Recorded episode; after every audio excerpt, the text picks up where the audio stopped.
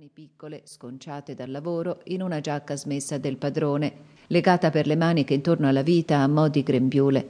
La tintura dei capelli, l'aria mesta del volto davano a vedere chiaramente che quella povera signora, caduta in bassa fortuna, avrebbe forse desiderato qualcosa di più che il disperato amplesso di quelle maniche vuote. Subito Antonio Pentàgora con la mano le fe cenno d'andar via. Non c'era più bisogno di lei, poiché Rocco non voleva cenare. Quella inarcò le ciglia sbalzandole fin sotto i capelli, distese sugli occhi dolenti le palpebre cartilaginose e andò via dignitosa, sospirando. «Ricordati, oh, che te l'avevo predetto», uscì a dire finalmente il Pentàgora. Sonò il suo vocione così urtante nel silenzio che la sorella Sidora, quantunque sempre astratta, balzò da sedere, tolse dalla tavola il piatto dell'insalata, ghermì un tozzo di pane e scappò via a finir di cenare in un'altra stanza. Antonio Pentàgora la seguì con gli occhi fino all'uscio, poi guardò Nicolino e si stropicciò il capo con ambo le mani, aprendo le labbra a un ghigno frigido, muto. Ricordava.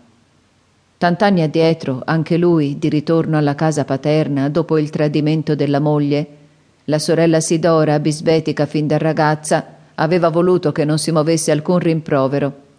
Zitta zitta lo aveva condotto nell'antica sua camera da scapolo, come se con ciò avesse voluto dimostrargli che si aspettava di vederselo un giorno o l'altro ricomparire davanti, tradito e pentito. «Te lo avevo predetto», ripeté, riscotendosi da quel ricordo lontano con un sospiro. Rocco si alzò smanioso, esclamando: «Non trovi altro da dirmi?» Nicolino allora tirò sotto sotto la giacca al padre, come per dirgli: «Stia zitto». «No!» gridò forte il Pentàgora sulla faccia di Nicolino. «Vieni qua, Roccuccio, levati codesto cappello dagli occhi. Ah già, la ferita, lasciami vedere». «Che m'importa della ferita?» gridò Rocco, quasi piangente dalla rabbia, sbertucciando e sbatacchiando il cappello sul pavimento. «Sì, guarda come ti sei conciato. Acqua e aceto, subito, un bagnolo». Rocco minacciò: «Ancora? Me ne vado». «E vattene, che vuoi da me? Parla, sfogati, ti prendo con le buone e sparicalci. Mettiti il cuore in pace, figliuolo mio.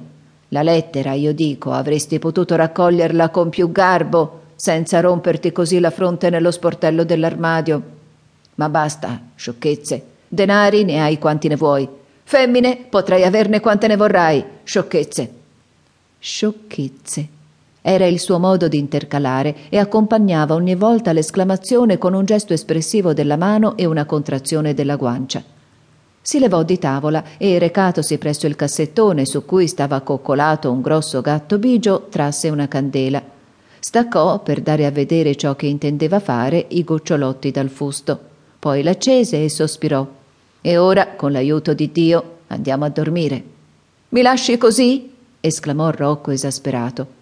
«E che vuoi che ti faccia? Se parlo ti secchi. Devo stare qua? Ebbene, stiamo qua». Soffiò sulla candela e sedé su una seggiola presso il canterano. Il gatto gli saltò sulle spalle. Rocco passeggiava per lo stanzone, mordendosi a quando le mani o facendo con le pugna serrate gesti di rabbia impotente. Piangeva.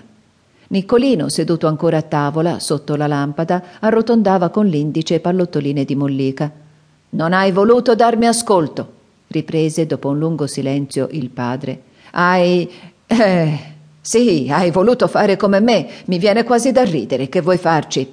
Ti compatisco, bada, ma è stata, Rocco mio, una riprova inutile. Noi Pentàgora, quieto, fufù con la coda, noi Pentàgora con le mogli non abbiamo fortuna». Tacque un altro pezzo, poi ripigliò lentamente, sospirando: «Già lo sapevi, ma tu credesti d'aver trovato l'araba fenice, e io tal quale, e mio padre, sant'anima, tal quale». Fece con una mano le corna e le agitò in aria. «Caro mio, vedi queste? Per noi stemma di famiglia. Non bisogna farsene». A questo punto Nicolino, che seguitava ad arrotondare tranquillamente pallottoline, sghignò. «Sciocco, che c'è da ridere?» gli disse il padre, levando su dal petto il testone raso, sanguigno. «È destino, ognuno ha la sua croce, la nostra è qua. Calvario!» E si picchiò sul capo. «Ma alla fin fine sciocchezze», seguitò. «Croce che non pesa, è vero, fufù, quando abbiamo cacciato